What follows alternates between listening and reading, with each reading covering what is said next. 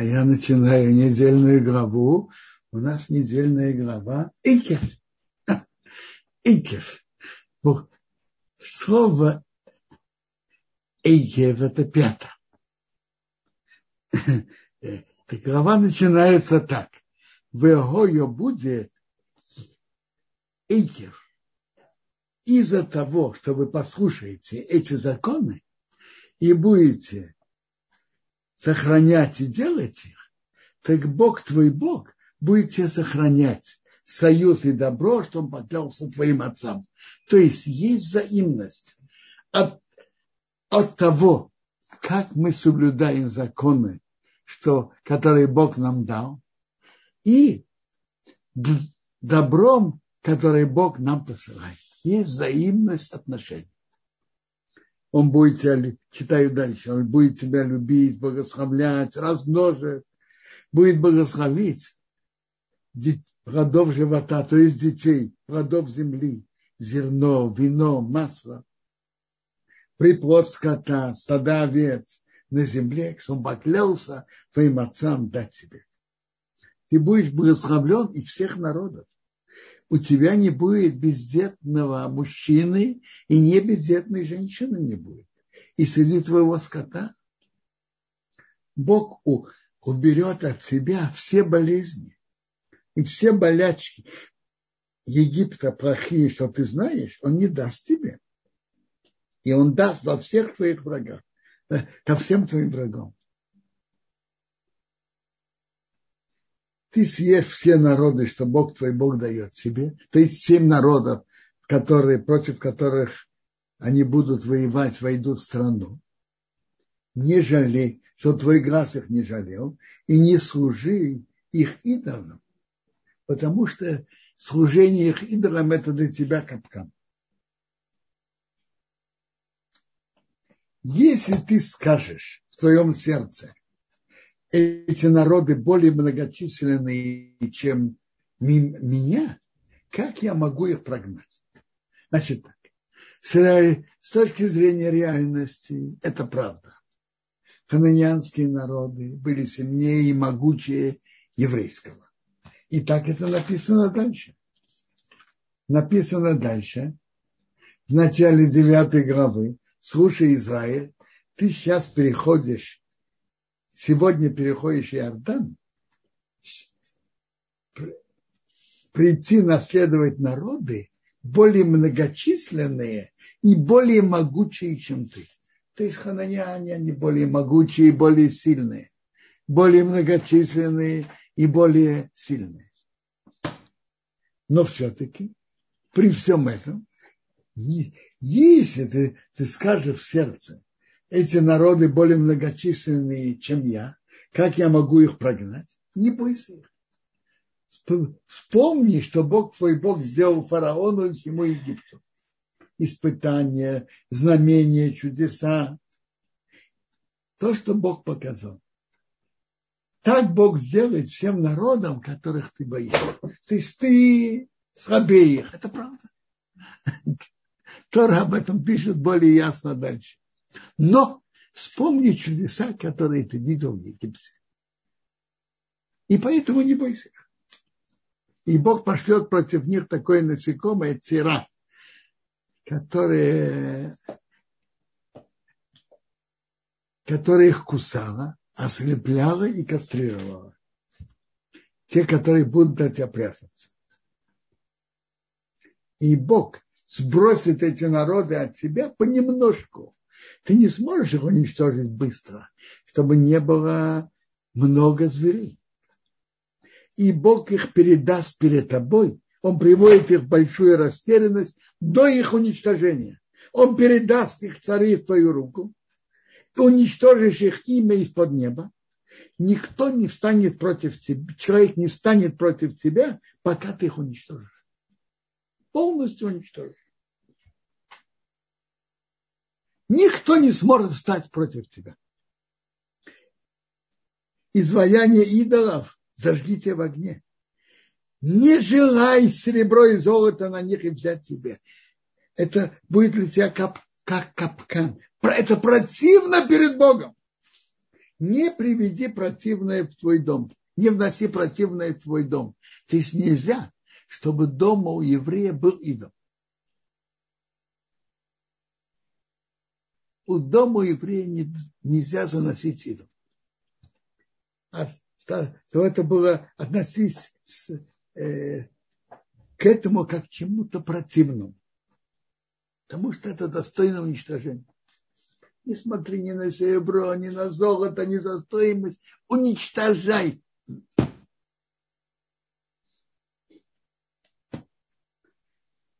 Тора продолжает так. Всеми заповеди, что я тебе велю сегодня, соблюдай, чтобы же жили, размножились, пришли, наследовали землю, что Бог поклялся твоим отцам. Вспомни всю эту дорогу, что Бог тебя вел 40 лет в пустыне. Для чего? Чтобы тебя мучить и испытывать. Знай все, что в твоем сердце, будешь соблюдать его повеление или нет. Это испытание. В чем было испытание? У них падал ман, еда, каждый день на этот день. Нельзя было оставлять на завтра, да и если оставляли, это портилось. Это было испытание.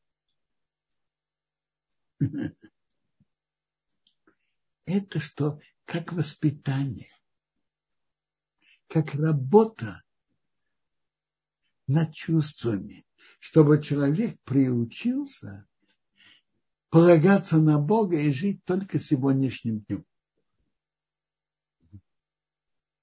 Он тебя мучил и делал голодным, дал тебе ман, что ты не знал, и не знали твои отцы, чтобы ты знал, не только хлебом единым живет человек. То, что выходит из уст Бога, живет человек. Твоя одежда не сгнила от тебя, а ноги не напухли. Почему? Одежда осталась, не портилась. Обувь не портилась. Когда кто-то ходит босиком по горячему песку, то ноги набухают. А у тебя твоя обувь не сгнила. Это уже 40 лет. А вот тут есть интересная фраза, и надо ее помнить в каждом поколении, что то Бог, чтобы ты знал своим сердцем, как человек наказывает своего сына, так Бог твой Бог тебя наказывает. Когда папа шлепает ребенка, он шлепает его с любовью, чтобы его исправить. Я говорю, нормальный папа, который ведет себя как надо, ведет себя достойно. Так относится Бог с нами. Если он наказывает с любовью.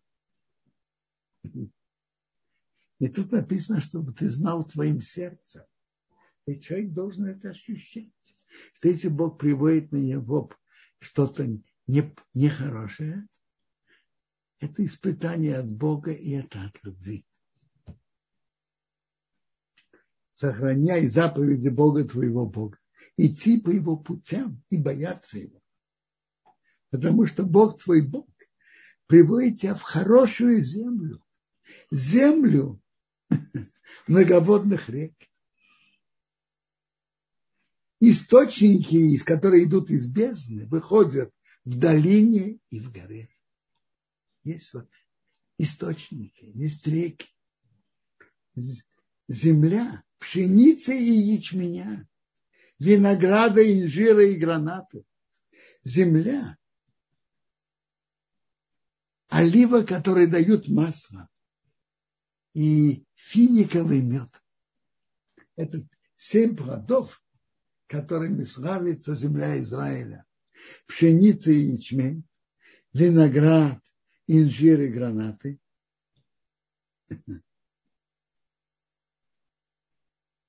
Оливки и мед. Земля, что не в бедности будешь есть на ней хлеб. Нет чего-то, что не достает на ней. Земля, камни, которые есть в них железо, и из ее гор будешь вырубать медь. есть и железо, и медь.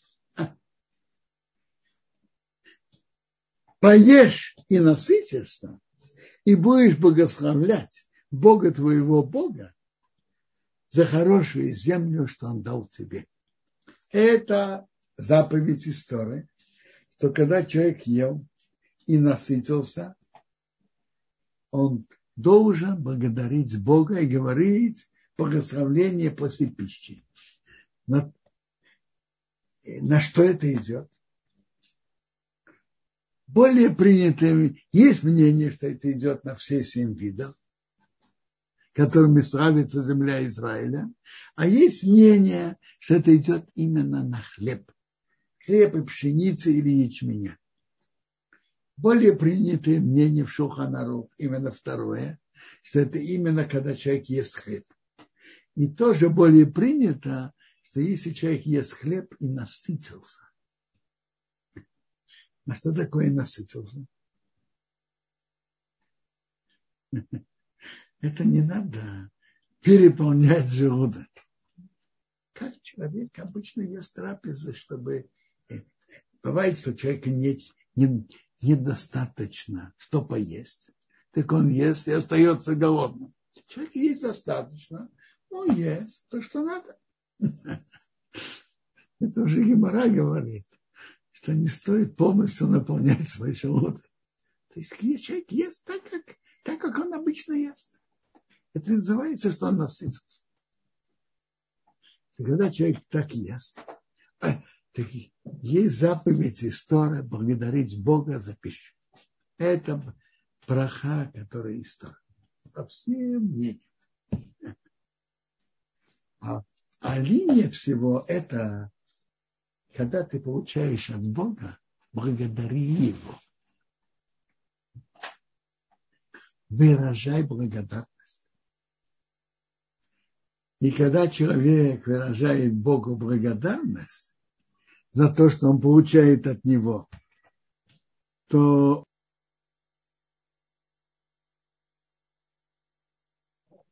Рав Бен Цион, да, все замечательно. Сейчас, да.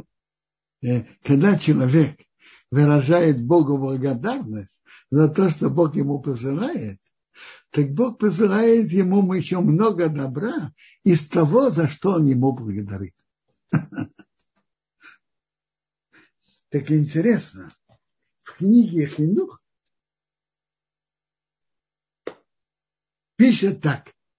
Он писал мицву на пописал книгу на все заповеди Торы. Так он пишет так. Так я имею предание от моих учителей, что Бог их охранял, что каждый человек, который остерегается говорить благословление за пищу как надо, сосредоточенно выражая Богу благодарность, то его питание будет у него, найдется для него все дни с почетом. Интересный хинук, он говорит, что тот, кто благодарит Бога за пищу, так его питание, то, что ему нужно, Бог пошлет с почетом ему все дни.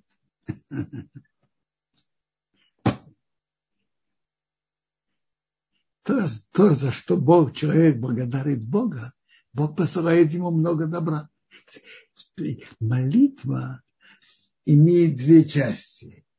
Есть, что мы благодарим Бога, а есть, что мы просим у Бога. Так надо знать, что часть благодарить Бога – это очень важная часть. Это человек может делать не только в молитве. Слава Богу, я не благодарна за то, что я жив и здоров, и что дети так себя хорошо ведут, и так далее. Так запомним, что в этой главе есть очень важная заповедь. Благодарить Бога за пищу после еды. Есть и другие благословления перед едой. Это по постановлению мудрецов. И в этом есть большая важность тоже. Ощущать, что все, что мы имеем, это от Бога. И мы выражаем Богу благодарность. Говорим спасибо.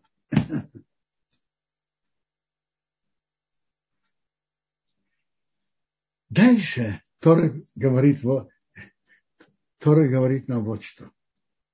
Остерегайся не забыть про Бога твоего Бога, чтобы не из-за этого не будешь соблюдать его заповеди, которые я тебе велю. Ты можешь быть как бы ни получилось, ты поешь и насытишься, и хорошие дома построишь и поселишься. Будет много крупного скота, быков, коров, мелкого скота, много серебра и золота. И все, что у тебя станет, много. Когда у человека становится очень богатым, у него всего много, он в большой опасности. Там может подняться твое сердце, и забудешь про Бога твоего Бога, который вывел тебя из земли египетской. Человек, у которого особое много добра, он в большой духовной опасности. И как раз то, что человек выражает Богу благодарность, ему может в этом много помочь. Он знает и ощущает, что это не от него, это подарок от Бога. Все, что мы имеем, подарок от Бога. И надо это не только говорить, но и ощущать в глубине сердца. И тогда у него не будет, чтобы это я, и го. И не забудь о Боге. Ведь что ты, Бог тебя вел в пустыне, там были змеи. Была жажда, не было воды. Он тебя вытащил воду из скалы. Дал тебе мон в пустыне, что ты не знал, чтобы тебя мучить, чтобы испытать. А так человек может дойти до того, что он скажет. Ты скажешь в сердце. Моя сила и могущество моей руки сделало мне все это имущество. Человек, который, когда он богатеет, он в опасности. Сказать, что это все могущество, мои таланты, это сделать. Человек старался, правда. Но есть люди, которые стараются, имеют удачу, и которые стараются, и удача не приходит. И это от Бога.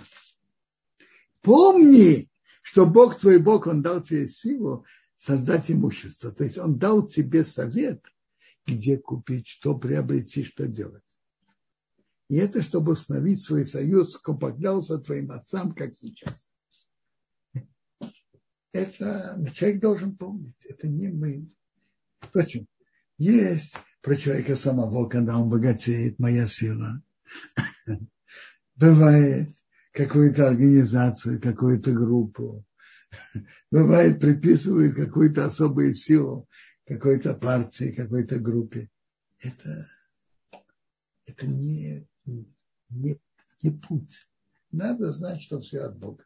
Не то, что мы умеем, мы знаем. Это наше умение, наша сила. Нет. Мы обязаны, должны делать наши старания. Но удача, последствия – это уже от Бога.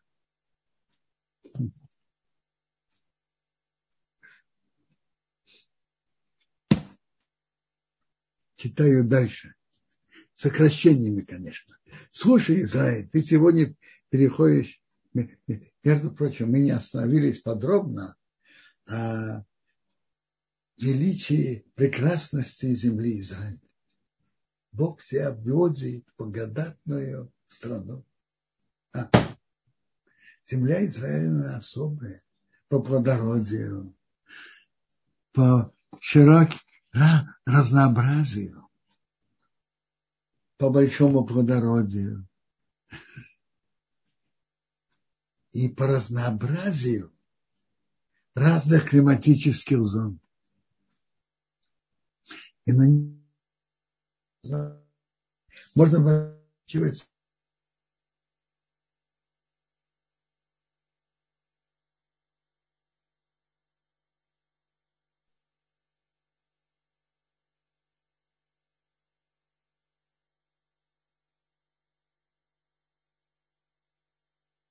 Это земля, что Бог о ней смотрит. Всегда. Глаза Бога, твоего Бога на ней. С начала года до конца года. Это написано дальше в продолжении нашей главы. То есть наблюдение Бога в земле Израиля, оно особое. Отношение Бога Ашгаха Протит в нашей святой земле, оно особое.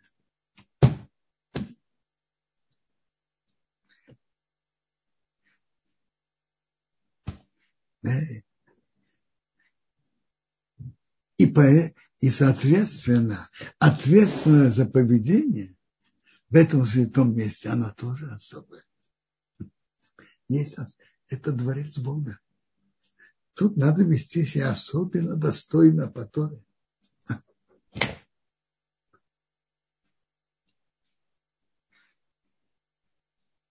Читаю дальше. Слушай, Израиль, ты переходишь сегодня Иордан, прийти наследовать народы более многочисленные и более могучие, чем ты. Города великие и укрепленные в небе. Что значит в небе? Это Тора выражается языком гиперболы. Высокие крепостные стены.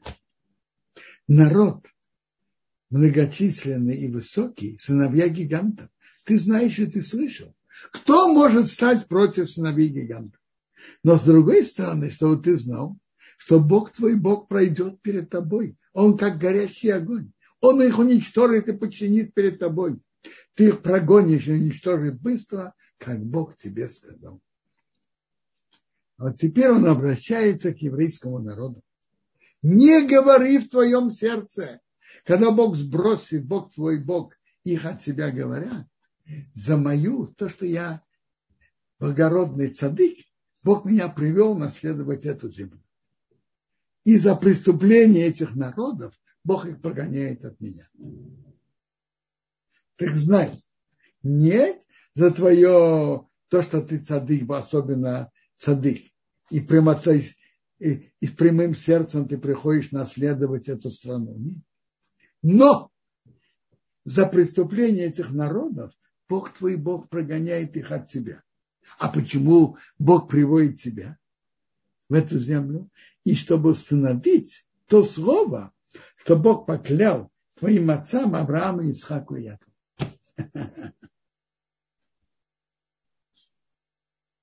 И дальше он говорит, что ты знал. Не за твое доброе, что ты цадык, Бог свой Бог дает тебе это хорошее землю наследовать. Ты народ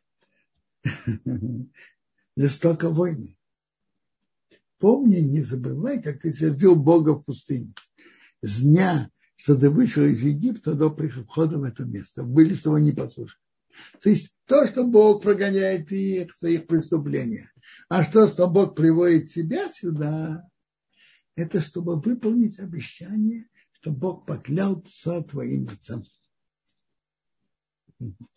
Дальше Моше говорит народу, приводит то, что было, то, что они сделали золотого тельца, и было поражение, что он должен был сломать скрижали завета, и как он за них молился Богу.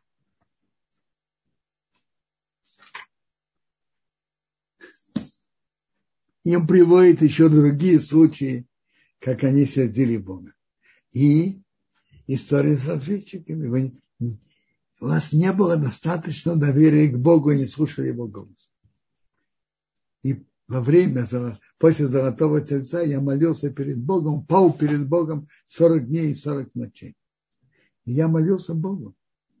Не уничтожай твой народ и наследство твое, что ты выкупил твоим величием, что ты вывел из Египта сильной рукой.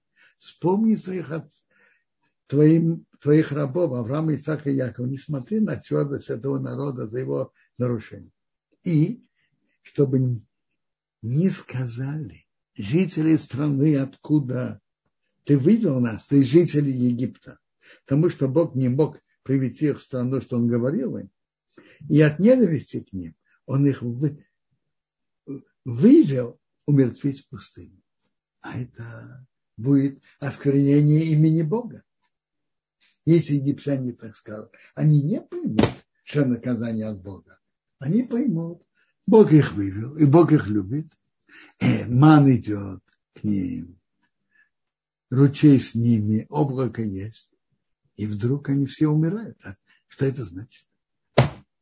Бог не нашел возможности и сил занять землю Кнаан.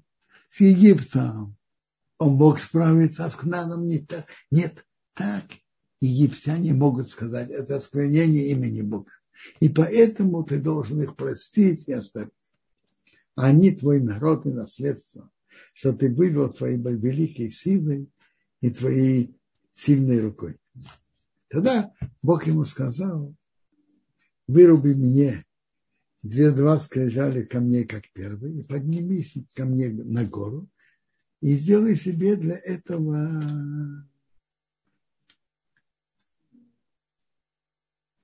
ящик из дерева для скрижали. И я это написал.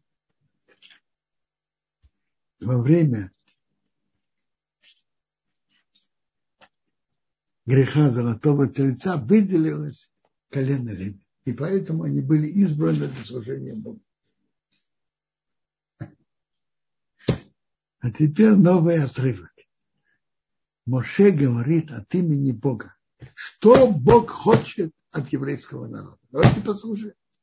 А теперь, Израиль, что Бог от тебя хочет? Бояться Бога твоего Бога, идти по его путям и любить его, служить Богу, твоему Богу всем сердцем и всей душой, соблюдать все заповеди Бога и законы, я тебе велю сегодня, соблюдать законы, идти путям Бога, у Бога пути милосердия. И тут написано: бояться Бога, трепетать перед Ним и любить Его. То есть это из основ служения Богу. Что значит трепетать перед Богом? Яра. И что такое аава, любовь? А?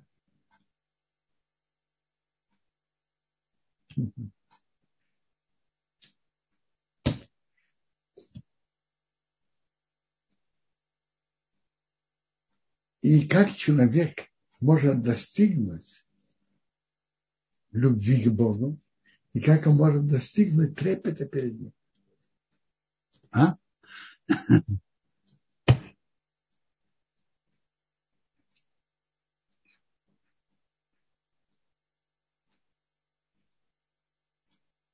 Как человек может достигнуть любви перед Богом?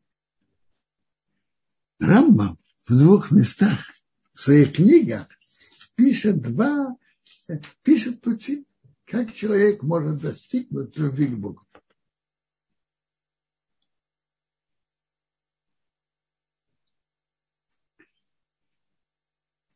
Во 2 главе основ Торы он говорит так: есть мицва любить Бога и трепетать перед Ним. Так написано. Какой путь к любви и к трепету? Когда человек вдумывается в его удивительные творения и увидит удивительную мудрость Бога, которой нет края. То есть, когда человек всматривается в величие творения Бога, величие мира и природы, который Бог создал. Удивительную гармонию в мире, удивительную сложность разных органов, удивительную гармонию и взаимодействие, взаимосвязь между органами, многообразие разных видов, величие всего, что Бог создал. Он восхищается этим. И он чувствует любовь к тому, что создал это величие. Это один из путей к любви к Богу. Так пишет Рамбам тут, в 2 главе законов об основах Торы.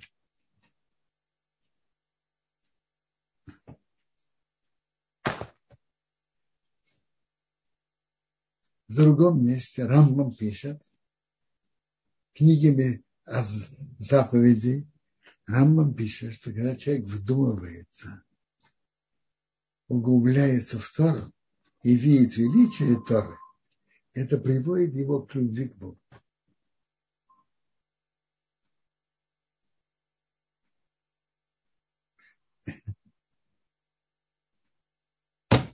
Величие Торы, мудрость Торы, величие ее, восхищается ей, углубляется, прилепляется к Торе и приходит к любви к Богу.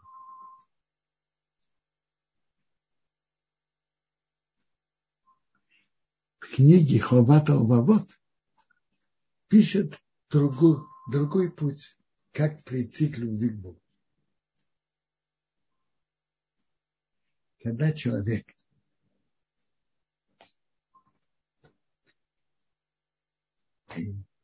думает и ощущает добро, которое он получил, которое Бог ему послал, и он ощущает благодарность за это, у него появляется любовь к тому, что ему, кто ему это сделал. Чувство благодарности.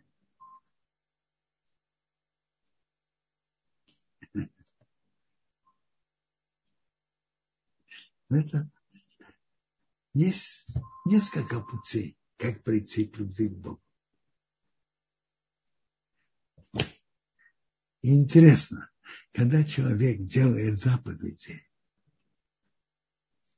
с чувством, постепенно это чувство любви к Богу в нем развивается. Кто-то дает себя во всех ситуациях соблюдать законы Торы и с радостью, постепенно это приводит у него к любви к Богу. Когда человек думает о добре, который Бог ему послал, о добре, что Бог послал в мир.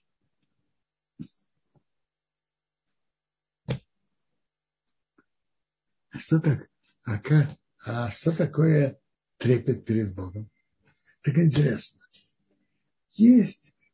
Что такое яра? Яра – это боязнь, трепет. Трепет перед Богом и трепет сделать что-то, что Бог запретил, и что недостойно делать это. В книге «Мессерат Ишарим» Шехайи Муцато пишет о двух уровнях трепета перед Богом. Есть один трепет, боязнь, что человек боится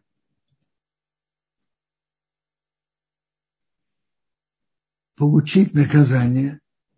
Он знает, что за любое нарушение приказов Бога, заповедей Бога, раньше или позже придет наказание. В этом мире или в будущем. Сразу или через какое-то время. Но неизбежно. За нарушение приказа Бога придет наказание. Это называется ерата оныш. Боязнь наказания.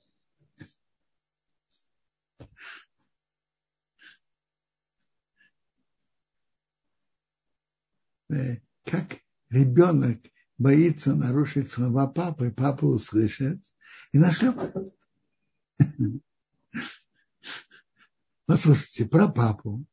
Бывает иногда дети, которые умеют выкручиваться, чтобы папа не увидел то, что они сделали. А перед Богом это невозможно. Бог определенно все видит и все знает. И когда человек это прочувствует, то он это не будет делать.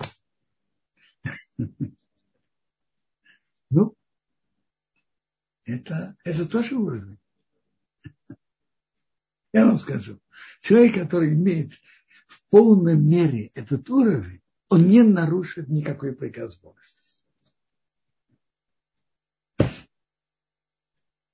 Когда я вспоминаю про рассказы папы Зацал о его испытаниях в соблюдении шаббата, между строк я всегда видел одно. Весь вопрос у папы был, с какой хитростью не нарушить шаббат. Но возможность нарушить шаббат вообще не было. Не было и в помине.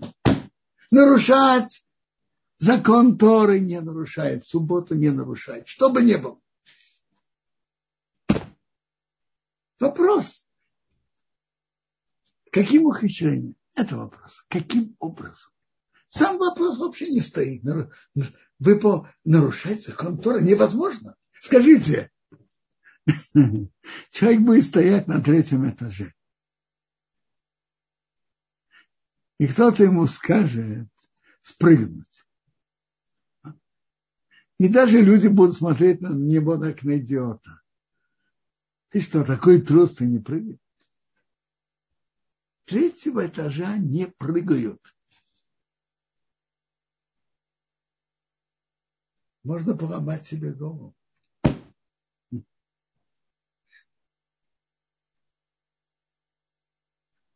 Субботу не нарушают. Некошерную еду не едят.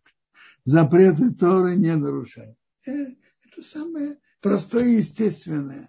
Если человек действительно это знает и понимает, и ощущает, что за нарушение заповеди Торы рано или поздно придет наказание, то не нарушай. Очень просто. Это называется ерата уноши. Интересно. В книге Везератия Шарейн говорит про боязнь наказания, что это, говорит, очень легко достигнуть. Он говорит, человек ведь любит себя. И человек не хочет страдать. Понятно, он не захочет нарушать. Он понимает и знает, что за нарушение приказа Торы он получит рано или поздно получит наказание, а человек не хочет этого. Мессерат Ишарим говорит о более высоком уровне. Не то, что более высоком, я выражаюсь не точно. Совсем другого уровня трепет перед Богом. Это второй уровень, совсем другой.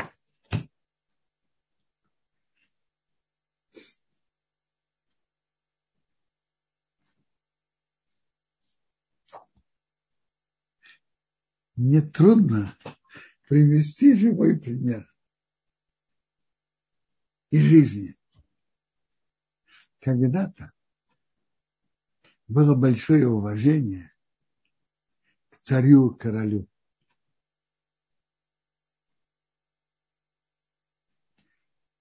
Ну, я могу сказать примеры жизни, как те, которые изучают Торы, имеют трепет перед большим человеком Торы. Скажем, как был Зацал Рав Ильяшев, Зацал особый гигант Торы. В его присутствии делать что-то неблаговидное, нехорошее. Дело не в том, что он накричит. Но это недостойно. Так себя не ведут. Так себя не ведут. Это называется ерат ха-Мамут. Трепет перед величием Бога. Ощущать, что Бог здесь и видит все, что я делаю, и перед Ним так поступать. Это недостойно. Дело не о наказании. Дело в том, что это недостойно. Некрасиво.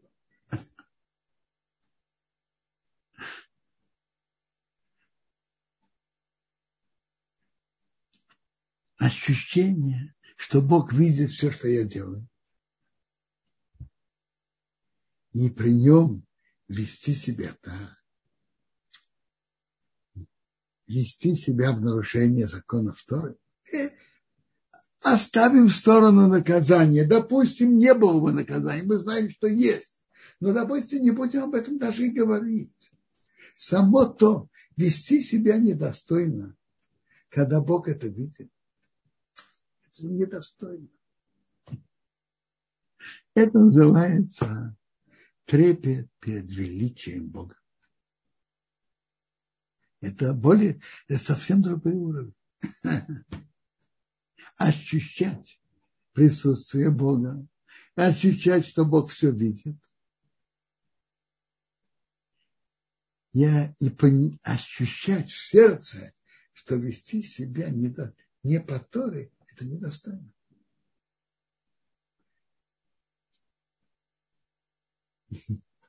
Не из-за наказания. Это правда, что наказание за действие не по Торе определенно придет. Но не только из-за этого. Присутствие Бога так себя вести. Впрочем, это само важное воспитание – уважать и чувствовать себя, как нельзя себя вести не по Торе, это недостойно.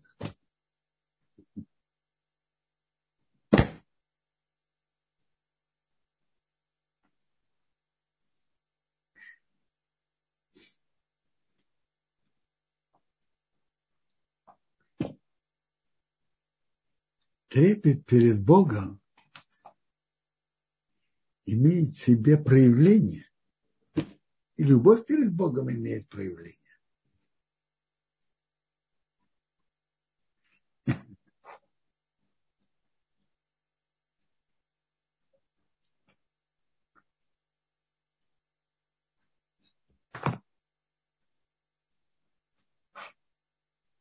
Во-первых, склоняться перед Богом.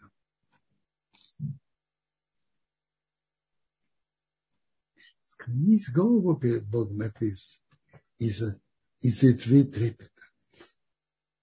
Стыд, когда он идет что-то делать, заповедь, чувствует величие Бога. И кто я? Кто я такой? И когда делать заповедь, делать с почетом, с уважением. Как, например, почет субботы. Праздников. Вот завтра будет суббота. Приготовить на субботу. Каждый по своим возможностям. Приготовить вкусную еду по своим возможностям. Трудиться в этом. Приводится по больших людей Торы, что что-то они участвуют в приготовлении в субботу. Или в покупках. Или в приготовлении чего-то дома и так далее. Почет субботы. Почет мудрецов Торы. Почет святых книг Торы.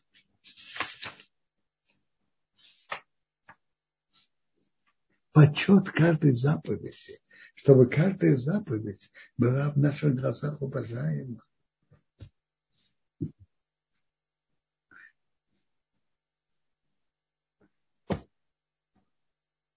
Того книги Торы были выше всех других книг. Никакие книги нельзя ложить на книги Торы. А наоборот, книги Торы выше всех. Почет знатоков Торы.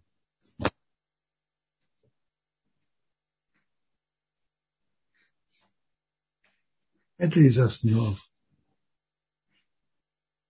трепета перед Богом, основы любви.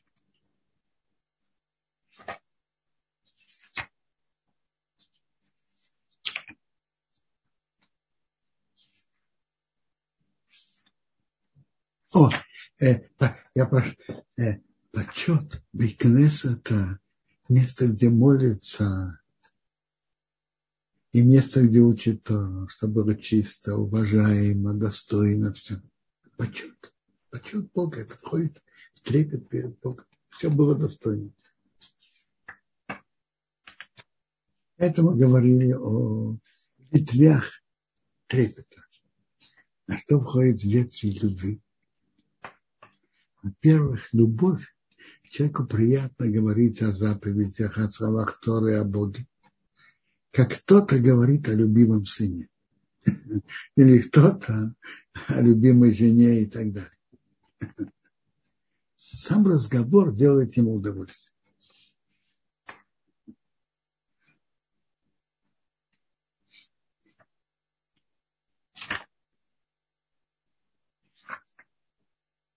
И когда человек занимается Торой, он не будет отвлекаться на что-то другое. И тот, кто любит Бога, ему будет больно, если кто-то выступает против этого. Это недостойно. Ну, я говорил об этом очень кратко. Теперь, если есть вопросы, пожалуйста. Благодарим вас, Рав Бенцион, за недельную главу и за такой объемный, замечательный урок. Первый вопрос такой. Почему глава называется Эйкев и как это переводится? Смотрите. Слово Эйкев это переводится буквально благодаря и за. Благодаря тому, что вы из-за того, что вы послушаете эти законы. Будете их соблюдать. Бог хочет тебе сохранять союз и добро. Эйке благодаря или из-за. Теперь, главы в основном принято называть по первым словам. Теперь так. Первое слово – это «вегая». Но это очень частое слово, и оно как бы более и будет связывающее. Поэтому взяли второе слово «эйке».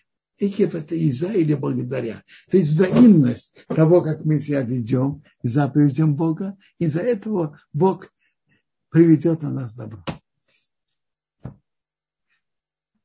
Спасибо большое. Следующий вопрос. Не хлебом единым жив человек, а словами Бога. Как это можно понять лучше? Мне кажется, что макабалим говорят, что не хлеб дает силу человека, а то, что Бог вложил в них эту духовную силу, чтобы оно дало силу человека, это дает ему жизнь. Так, кажется, мне говорят макубали. Но надо это понять во всей глубине.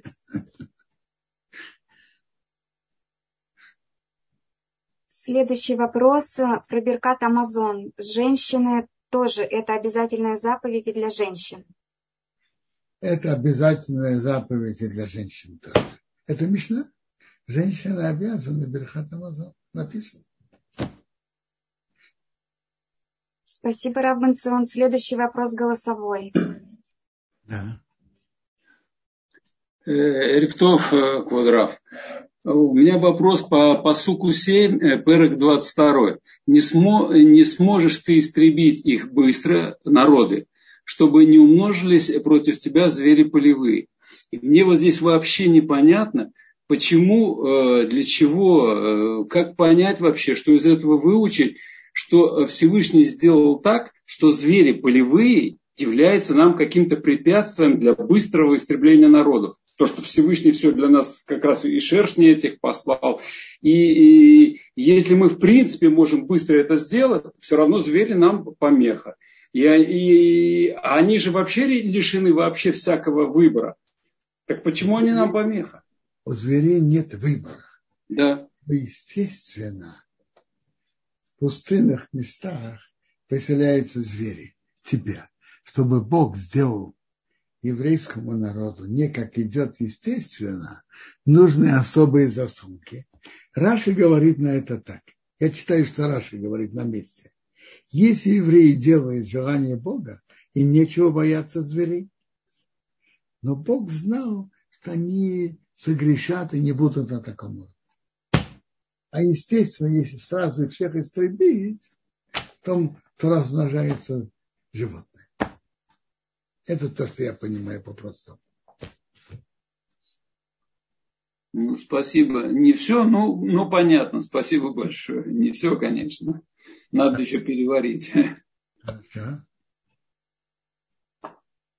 Пожалуйста, следующий голосовой вопрос. Алло. Да. Шалом, раввин Бенсон Зельбер. У меня к вам будет несколько вопросов по главе. Значит, первый вопрос, уже который прозвучал, про «на всем выводящемся устами Господа будет жить человек». Значит, по суке стоит определенный глагол «гей». Там сказано «га-адам». Вот я хотел у вас уточнить, про какого человека идет речь и почему в будущем времени. Смотрите, эти тонкости я не могу вам сказать, почему тут выбрано именно это слово и именно эта форма глагола. Это я не могу сказать, я действительно не знаю. Но он говорит вот что. Тем, что евреи жили маном и не имели все годы ни хлеба, ничего, это говорит тем, чем Бог хочет, что человек питался, он будет жить. Ну, ман был особым видом пищи. Между прочим, как я понимаю из Гимары, из особых качеств мана было и его духовное содержание, большая духовность. Еще интересно, что ман практически полностью усваивался, и Гимара говорит, что он не должен был выходить в туалет, когда они ели только ман. По большому они не должны были выходить. Так и говорит Гимара. Теперь. Но теперь насчет самого вопроса, тут это не то, что только хлеб может дать жизнь, чтобы он мог на этом существовать физически. Чем Бог захочет, от этого человек будет жить. Это то, что Тора тут сказал. Понятно. Вы, кстати, сейчас упомянули качество мана, а я вот как раз хотел у вас спросить, как дословно переводится это слово «ман». Раши говорит «ман» от слова «вайман» – «приготовлен». Приготовленное в данном случае приготовленное для еды. «Вайман» – «приготовлен». Так Раши говорит, мне кажется, в главе Бешалах, где там это упоминается. Есть вайман, мне кажется, может быть, это есть в Танах и слово вайман. Приготовил. То есть Раши опирается на глагол. Да. Понятно. Еще вопрос. Значит, сказано. И прогонит Господь все народы эти от лица вашего, и захватите вы народы больших и сильных, чем вы. Да. Что имеется в виду, когда в Торе сказано, что больше и что сильнее, в отличие от народа Израиля? Нет, я понимаю по-простому. Более многочисленные, а более сильные.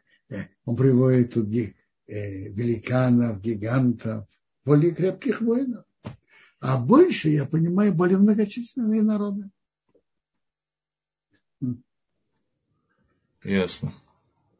Еще такой вопрос. Значит, книга Дворим, перек Юд-Алов, пасук Гей и Вав. Там сказано, и что он, то есть Всевышний, сделал с Датаном и Авирамом, сынами Илиава, сына Руэна, когда разверзла земля уста свои и поглотила их, и семейство их, и так далее.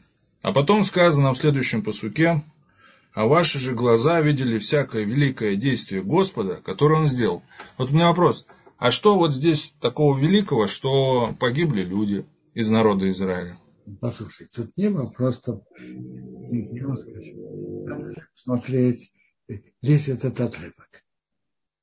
Рамбам в одном в своем известном письме послании Игера Кашма пишет, что если человек хочет что-то серьезно изучать, он должен изучать весь отрывок. Теперь, тут написано так. Начало же, второе предложение так, что вы знали сегодня. Не ваших сыновей, которые не знали и не видели наказание Бога, вашего Бога, его величие, сильная рука. И его знамение, которое он сделал в Египте, и что сделал армии Египта, и что делал вам в пустыне, сделал Датан Авирам. То есть так. Люди, которые видели чудеса Бога, требованием к ним ощущать и знать величие Бога другого уровня, чем тот, кто не видел эти чудеса. Тот, кто видел чудеса, к нему требование Бога выше. Это содержание всей этой фразы. Так он приводит разные чудеса. То есть вашим сыновьям тоже есть требования, но к вам требования более высокого уровня. Он приводит чудеса, что он сделал в Египте, 10 казней, что было у моря, что было в пустыне, посылал ман, с вами шел колодец, облако и чудо развержения земли вместе с другими чудесами. То есть тот, кто видел чудеса, к нему требования выше. Между прочим, тут в Израиле мы видим, многие видели особое в шестидневной войне, в войне судного дня. И сейчас тоже с Газы послали 1100 ракет. Практически они не принесли ущерба в Израиле, а часть из них упали на Газу и привели к погибшим. Бог делает с нами чудеса. Не такие открытые, как там в пустыне, но надо открыть глаза и видеть. Тот, кто видит чудеса, к нему требования больше. Это главное содержание этого отрывка. Понятно. Ну, вы в пример привели все-таки арабов, которые являются потомками Ишмаэля, а Датан и Авирам все-таки потомки Иакова. Я же не говорю о наказании, я говорю о другом принципе. Весь смысл отрывка... Смысл в чудесах, я понял. Да. Смысл в чудесах. И, между прочим, я тоже не говорю то же самое об открытых чудесах, которые евреи видели в пустыне. А сейчас чудеса есть, но то, что называется скрытые чудеса, ни сим, ни старым. Это не то же самое, но надо их тоже видеть. Ясно. И такой вопрос, может быть, не по теме. Когда, умер раввин Ицхак Зельбер, есть такой раввин Юэль Шварц, и он сказал такую фразу, что разрушение храма – это когда духовность уходит из жизни. Вот скажите, почему рав Шварц приурочил это к смерти раввина Ицхака Зельбера? Это отдельная тема, и я не думаю, что это относится к нашему уроку. Может, когда-нибудь спокойно поговорить. Я понял. Все. Спасибо. Благодарим вас, Габриэль, за интересные вопросы. Спасибо, рав Бенцион. У нас 1 минута, и есть еще вопросы. Вот, пожалуйста, первый вопрос от Вадима. Прошу прощения, а Эйкев не переводится как пятка? Правильно. Эйкев тоже как пятка, но это тоже, потому что она внизу. Я понимаю, что это то же самое из того же смысла, из того, что человек идет и есть. Я не знаю, как это объяснить, но это связано одно с другим. Эйкев – это как следствие. И пятка – это, как сказать, нижняя часть тела человека, нижняя часть ноги. Спасибо большое. Следующий вопрос от Натальи. Скажите, пожалуйста, уважаемый рав, зачем нужны были лопатки в пустыне? Спасибо за урок. Лопаты. Где написано про лопаты, я не понял. О чем вы говорите конкретно? Я не понял. О каких лопатах идет речь? Да, Наталья, уточните, пожалуйста. Так, следующий вопрос, если мы успеваем. Можем ли мы понимать ман как мана, порция? Не понял. Ман как перевод порция. То, что Господь давал ман в пустыне, это переводится как порция. Правильно ли понимает наш Ора? Мана. Надо проверить, есть ли какой-то смысл, так сказать. Надо проверить. Я не вспоминаю такое. Надо проверить.